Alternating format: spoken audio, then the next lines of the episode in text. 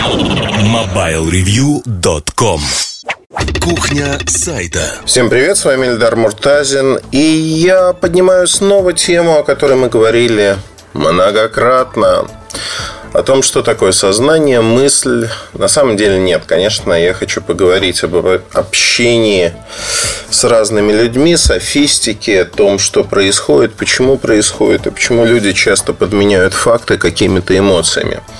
А, начну с самого простого. Что меня побудило про это рассказать? А, некий человек, совершенно мне незнакомый, так часто бывает. Аудитория большая, поэтому огромное количество людей, как кого я заочно не знаю. И я могу судить о людях, то есть, э, вы знаете, вот эта проблема, проблема, которая заключается в том, что очень часто спрашивают, даже вот банальное, какой телефон, планшет мне выбрать.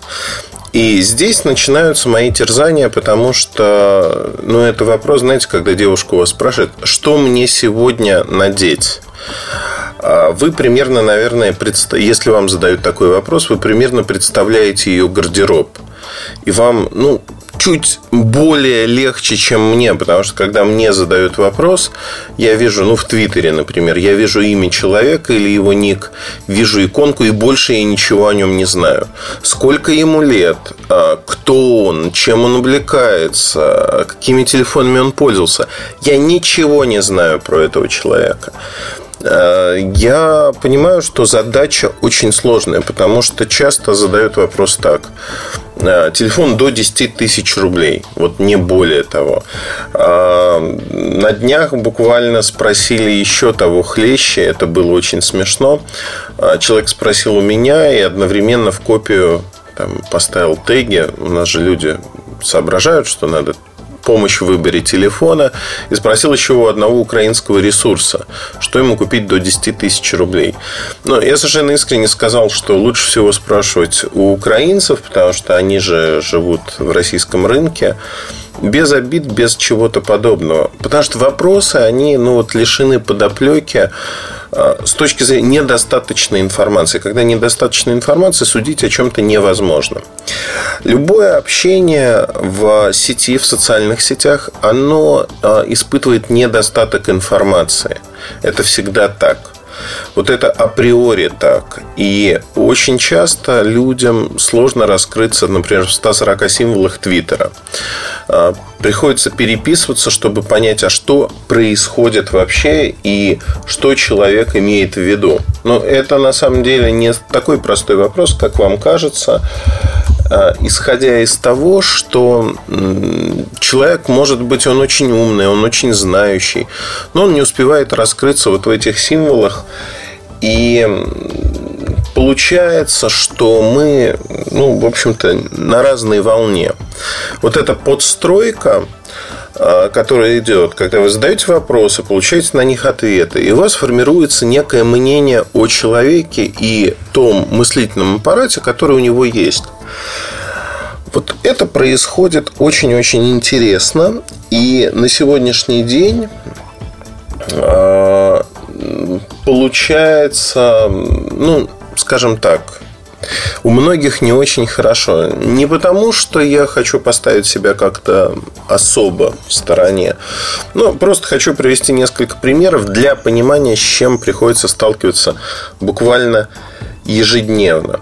А, во-первых, я хочу сказать, что очень многие люди освоили использование софизмов. Это софистика, по сути. Это не беседа на равных, когда у у вас есть задача докопаться до истины.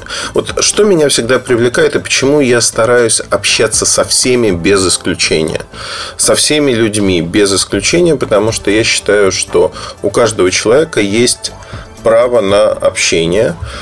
А, у меня уходит на это много времени. Там в том же Твиттере вы можете видеть, что я стараюсь отвечать на все, что мне пишут, за исключением откровенной глупости, хамства и подобных вещей. При этом на это уходит много времени. А, можно занять позицию, тут есть стратегии разные. Можно занять позицию, что вы в башне из слоновой кости – вы такой весь из себя недоступный. Можно нанять, конечно, а, человека, который будет отвечать за вас, но я предпочитаю общаться напрямую с людьми и делать это все, как говорится, в совершенно другом э, ключе. А почему многие занимаются софи... Вообще, что такое софистика? Софистика – это приведение доводов, которые на первый взгляд выглядят ну, логичными, правильно построенными, то, что вызывает доверие. На самом деле это сознательное нарушение правил логики. Ну, например, из трубы А в бассейн течет вода. А вы говорите о том, что, ну, может быть вода, но на самом деле пиво. Здравый смысл это не подтверждает никак. Но, тем не менее, а, вот эти уловки, они позволяют ну, получить что-то другое. Я когда задавал философский минимум, я помню, что мы обсуждали мнимые доказательства. Аристотель выдвинул вообще теорию, ну, не теорию, а обоснования софизмов а, когда субъективное мнение, вот кажется вам, что это верно. А, у меня на днях была статья, посвященная такому вопросу, как трейдин программы. В частности, достаточно гениальная задумка компании Apple, как продавать, как покупать бы у телефона и как потом их второй раз продавать. Мне кажется, это ну, действительно очень-очень интересно. И а, в качестве вот софистики я могу привести пример нескольких людей, кто тут же появился и начал а, проводить свою политику извечную. Они сказали, ну вот как же так, опять Samsung получился хороший. Я специально, знаете, ну думаю, ну может быть у меня профессиональная деформация, и действительно я не объективно отношусь к разным брендам. Такое может быть в теории. А, все мы люди, все мы грешны. Я залез в статью, чтобы посмотреть, ну там 20 с чем-то тысяч знаков – вот, и посмотреть, а, что я пишу про Samsung и вообще как я его упоминаю. Никак. То есть, это статья целиком про компанию Apple. Целиком. То есть, а, вот люди, которые начинают вспоминать Samsung и какую-то необъективность видят, они читали текст? Наверное, нет. Они воспринимают этот текст? Они воспринимают написанное? Нет, не воспринимают. Я хочу повторить свою ну, как бы себя же на цитаты, что называется, растащить. Умение читать не означает умение мыслить. Невозможно мыслить, если вы умеете читать. Вот просто. Да, умение читать – одно из необходимых умений для того, чтобы мыслить. Но это автоматически не означает, что если вы буковки складывать умеете в слова или слышать сказанное, что вы умеете это осознавать. И один из а, читателей это очень э, в прямой и простой манере доказал. Доказал, и с этим приходится сталкиваться достаточно постоянно. Журналисты об этом знают. А, образуется некая толстокожесть, отсутствие реакции на такие раздражители. Ну, потому что они постоянные. И люди, вот веру в человечество, скажем так, они вселяют ежедневно, как в плюс, так и в минус. Некий человек, достаточно образованный по стилю написания в Твиттере, написал мне буквально следующее. Там, не помню, не Руби что-то. А, он написал примерно так, что вот как, как же так? В одном случае снижение цен на Apple это демпинг, потому что не продается, а в другом случае на Samsung это ценовая война. И вот э, что за двойные стандарты? Я попытался объяснить человеку, что причинно-следственная связь, она бывает разной. И в этом аспекте, наверное, и надо трактовать все, потому что разные причины приводят к разным последствиям на рынке. При этом их проявления могут быть одинаковыми. В латыни есть очень хорошая фраза, что если это произошло, то из этого не обязательно следует. То есть события не обязательно следуют из того, что произошло вот здесь и сейчас. Древние, очевидно, знали о том, что не всегда все вот как видно, оно так и должно происходить. А, та вся информация там, и по ценовой войне, и по снижению цен на Apple, она приводилась мной в статьях, которые этот человек, по его утверждению, читал очень внимательно, она приводилась крайне подробно. Ну, рамочно, чтобы объяснить разницу между этими двумя событиями, ее объяснить очень легко. В первом случае компания Apple подняла цены двукратно в конце года из-за изменения курса, подняла цены на уровень, который привел к тому, что снижение продаж состоялось практически в два раза. Об этом ну, желающий может найти там Саши Малиса высказывание на эту тему в прессе. Google не забанен у людей о том, что так будет. Также можно найти в той же прессе, если а, ну, допустить, да, что Эльдар Муртазин врет. Почему нет? Да, давайте критично мыслить, что я заинтересованное лицо, по какой-то причине, ну вот для этого человека во всяком случае, можно найти информацию, которая либо подтверждает, либо опровергает мои слова. А такой информации было достаточно много. Если найти в свободной прессе, в открытом доступе, например, можно найти а, такую информацию, что по итогам первого квартала 2015 года доля продаж в штучном выражении айфонов упала в два раза по сравнению с предыдущим годом. То есть, какие выводы из этого можно сделать? О чем я говорил? Я говорил о том, что новые цены, которые произошли, они привели к падению продаж компании Apple, потому что рынок, и в частности компания Samsung, не подняли аналогичным образом цены. Они цены держали на низком уровне достаточно долго, что привело к росту доли компании Samsung, других компаний, работающих на рынке смартфонов. То есть, по сути, все, кто не подняли цены, заработали долю, потеряли деньги. Это простая экономика, как дважды два. Теперь давайте смотреть на ценовую войну, когда, ну, казалось бы, произошло... То есть, снижение цен на айфоны произошло тогда не в фирменном магазине Apple. В фирменном магазине цены были огромными. А именно в розничных сетях. Розничные сети, которые за свой счет фактически продавали в ноль или в минус айфоны, потому что им были нужны деньги. Они не хотели замораживать а, свои продажи, с одной стороны, с другой стороны, деньги морозить вот в этом дорогом оборудовании, потому что им нужно было получить их обратно, деньги, оборотные средства. В кризис это очень важно. А снижать цены на другое оборудование было бессмысленно, потому что цены были низкими. Они не поднялись так высоко. На чем-то надо зарабатывать. Зарабатывали, компенсировали эти деньги на Android-устройствах, на которых получали достаточно значимую прибыль. Теперь ситуация повернулась совершенно обратно. Сегодня зарабатывают на айфонах, в первую очередь на восстановленных, потому что там маржа больше теряют деньги на андроиде, за счет чего компания МТС начала ценовую войну, ударила по Samsung. Почему по Samsung? Потому что Samsung – это лидер рынка, Samsung определяет цены на Android рынке, который составляет 80% ну, всех продаж в России.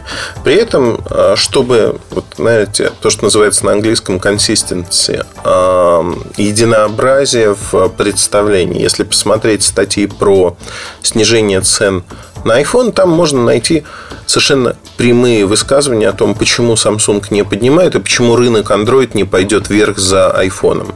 Потому что Samsung определяет правила игры на этом рынке, хотим мы того или нет.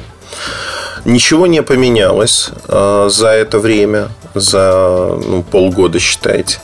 Вот за полгода ничего не изменилось. Samsung все так же определяет, и поэтому по нему и ударили, чтобы пошел обвал цен практически на все. Либо пошла вверх доля Samsung. Доля Samsung действительно пошла вверх.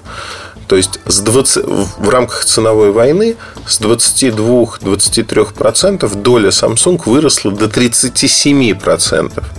В нормальных условиях это просто невозможно. Невозможно пошел жор. Жор за счет того, что цены снизились очень-очень сильно. То есть фактически скидка на там, флагман Galaxy S6 с 47 тысяч он начинался. Сейчас его можно найти за 35-36 тысяч рублей. И это очень э, много, это очень большая скидка. То есть 30%, а то и больше э, компании МТС, Евросеть, Связной, они скидывают в цене. Ну и другие тоже, ДНС, например. И э, это цена ниже закупки. Это все было описано много раз, а мы об этом обсуждали, говорили в подкастах про ценовую войну и прочее, прочее. То есть весь инструментарий для желающего выяснить это, он составлен. Кстати говоря, вообще люди многие годы не верят в то, что ценовые войны возможны в принципе. Почему? Потому что, ну как же, коммерческая организация покупает за 100 рублей и продает за 90 или, или того хлеще там, за 80. Это невозможная ситуация, потому что они же все барыги, вот это мелочное сознание, что а, продавец, он а, это что-то недостойное. Вообще, я хочу экскурс в сторону. Меня всегда удивляет а, такая вещь, что когда я приезжаю в страны, где бываю достаточно часто, несколько раз в году, там Испания, Германия, я очень часто хожу в одни и те же места, в одни и те же рестораны, которые я люблю, там Австрия, Вена. И есть не семейные заведения, скажем так. Есть заведения, где это большие, хорошие, качественные рестораны. Вот в этих качественных ресторанах э, я вижу практически одних и тех же людей много лет подряд. Ну, там в Барселоне Эль Гангрио Лока, Гангрехо Лока, э, вот на пирсе Мол Григаль, этот ресторан. Я знаю всех официантов там. Они знают меня все. Они рады мне, когда я приезжаю и говорят с возвращением. То есть, фактически за год я бываю в этом ресторане, ну, десяток раз в разное время, когда попадаю в Барселону, во время конгресса, не суть важно, но это люди, это наемные работники, которые улыбаются, которые э, любят свою работу и получают от нее удовольствие.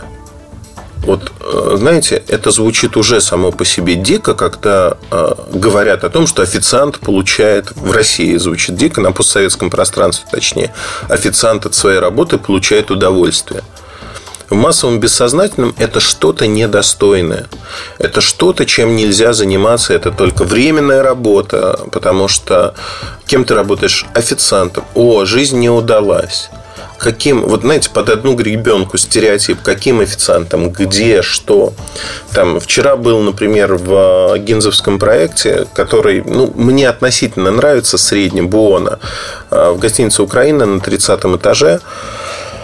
А, ну, нравится относительно из-за еды скорее, да, еда средненькая. Но, тем не менее, мне нравится, как там вышкалены и официанты, и они имеют чувство собственного достоинства. Вот этого нет, как везде. Они не комплексуют и не рефлексируют из-за того, что жизнь не удалась, и эта работа не для них. Нет этого абсолютно. Вот надо искоренять подобные вещи в самих себе и по отношению к другим людям тоже, даже если вы не работаете там, например, официантом. Вот эта фраза «он неудачник, он официант» или что-то подобное – это дикость. Это не просто дикость. Вот то же самая фраза к людям, которые занимаются розницей, когда говорят, это спекулянты, это барыги. Ну, я слышу это зачастую от достаточно уважаемых людей, которые просто не включают голову. Они живут вот в рамках того же самого стереотипа, и это неправильно.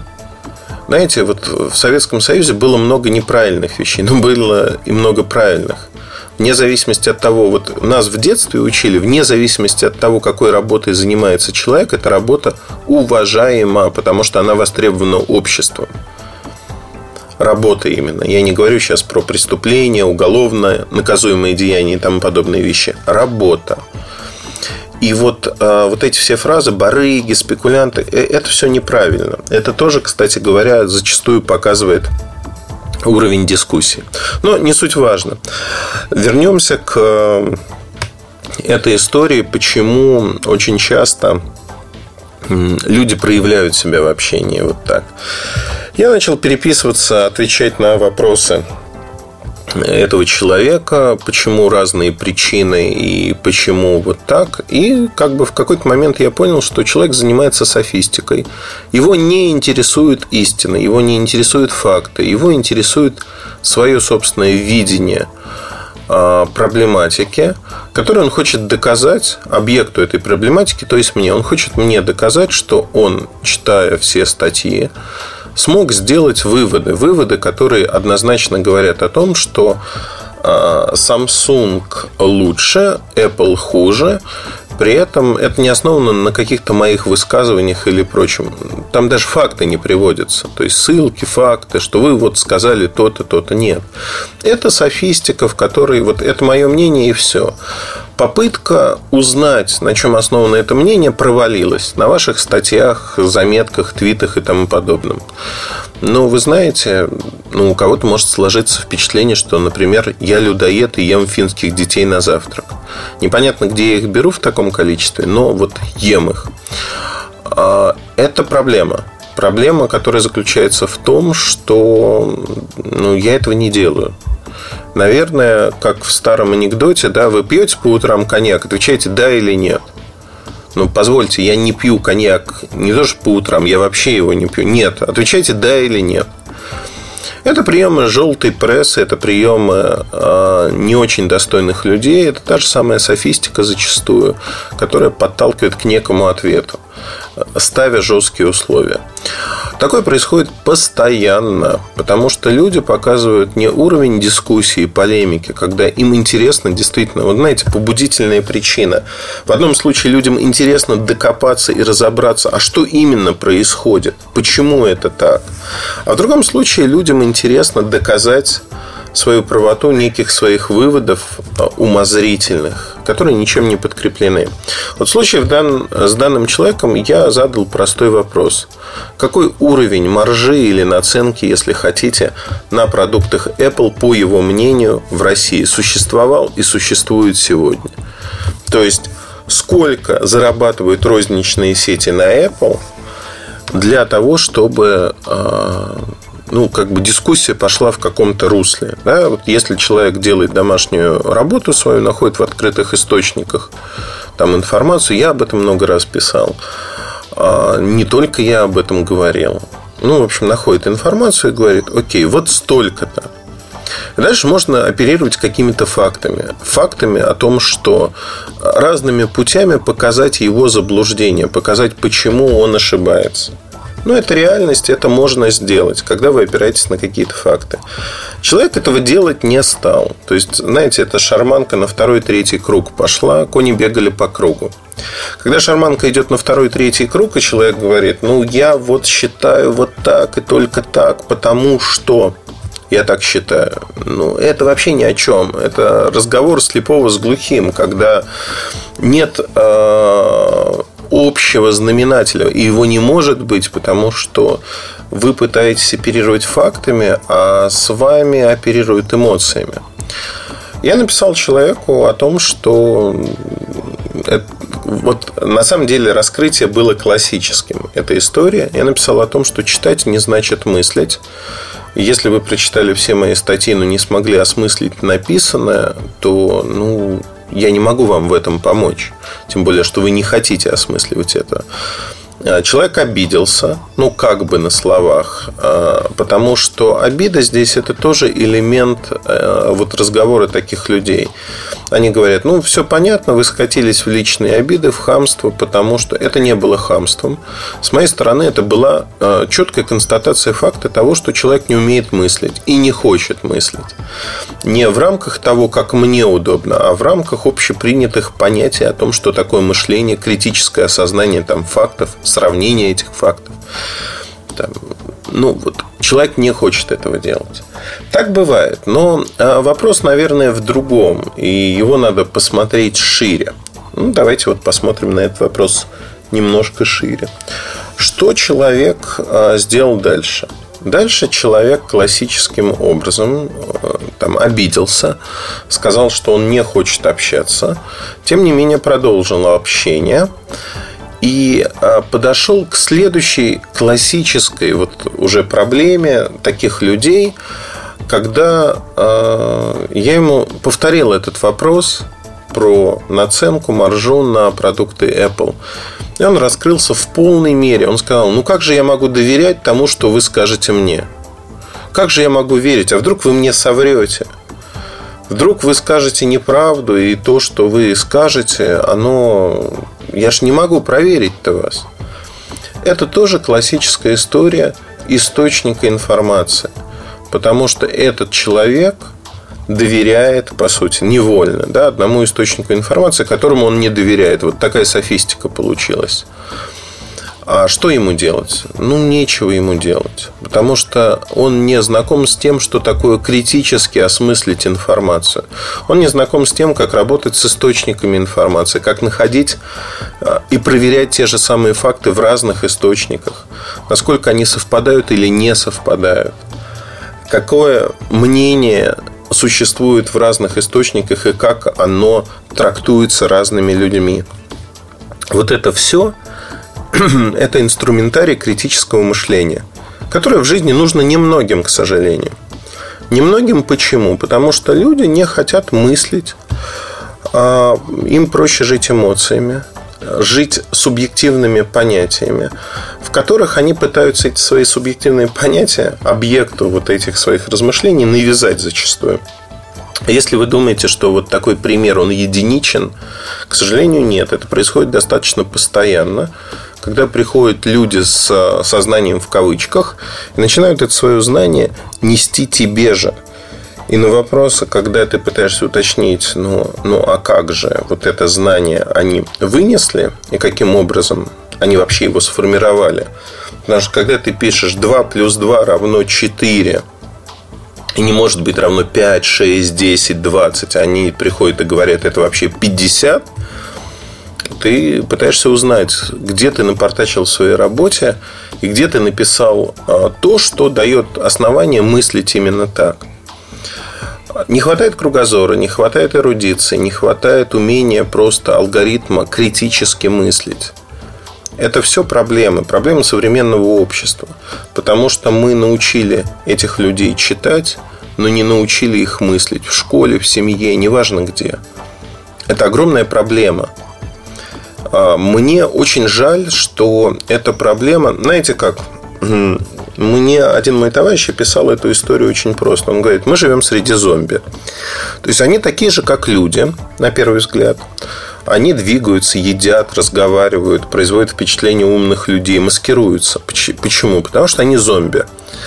А, нормальному человеку, когда ты даешь какие-то вводные в разных областях, у него есть а, простейшая логика – и вот эта простейшая логика, она приводит к тому, что он приходит к каким-то выводам, выводам, которые, ну, они подкреплены некой жизнью. А зомби, они не такие. Зомби, они не могут мыслить связно. Они мыслят так, как им удобно в субъективном эмоциональном мире. Приведу пример соседа по даче. У меня вот взрослый человек добился в жизни достаточно многого. В спецслужбе работал много лет. Но это отдельная песня, не суть важно. И вот этот человек, он э, очень странный. Странный с точки зрения восприятия мира в каких-то моментах. Э, ну, первое. Я строю всегда, там, не я лично, строители что называется, на века. Я не настолько богатый человек, чтобы выкидывать деньги ежегодно на то, чтобы доделывать какие-то вещи, которые сделаны неправильно или плохо. Поэтому я пытаюсь а, сделать так, чтобы а, были наилучшие материалы, наилучшим образом их применили, ну и, естественно, хотелось бы, чтобы соотношение цена-качество было оптимальным. А, человек очень долго советовал, что мне не стоит на своем участке делать. Ну, как бы спасибо за советы, но до свидания. Мы не в тех отношениях. Я вижу, как вы построили свой участок, как он разрушается. И мне, наверное, это не очень нравится. Второй момент а, заключается в том, что у нас, к сожалению, есть один, ну, одна общая стена, забор, если хотите. И вот а, с этим забором произошла совершенно шедевральная история.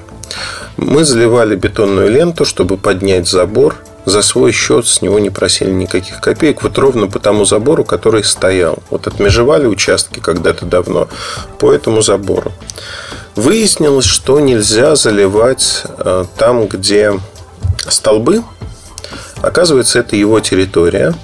Все столбы должны стоять на нашей территории, а вот у него все должно быть ровно. Но так не бывает. То есть представили, да, столб, в которой есть бетонное основание некое, которое квадратное, и посередине столб. Вот а, половину этого бетонного основания он захотел, чтобы его не было. Вот не было на его участке, ему неудобно там ходить. То есть до этого они стояли, а вот сейчас это неудобно. Ну окей, послушали, сделали. Это был дикий геморрой, сделали. Но а, следующий момент – это вот альтернативное мышление в жизни у людей. Следующий момент, когда человек говорит через какой-то момент, вы знаете, я подумал, а вы украли у меня землю.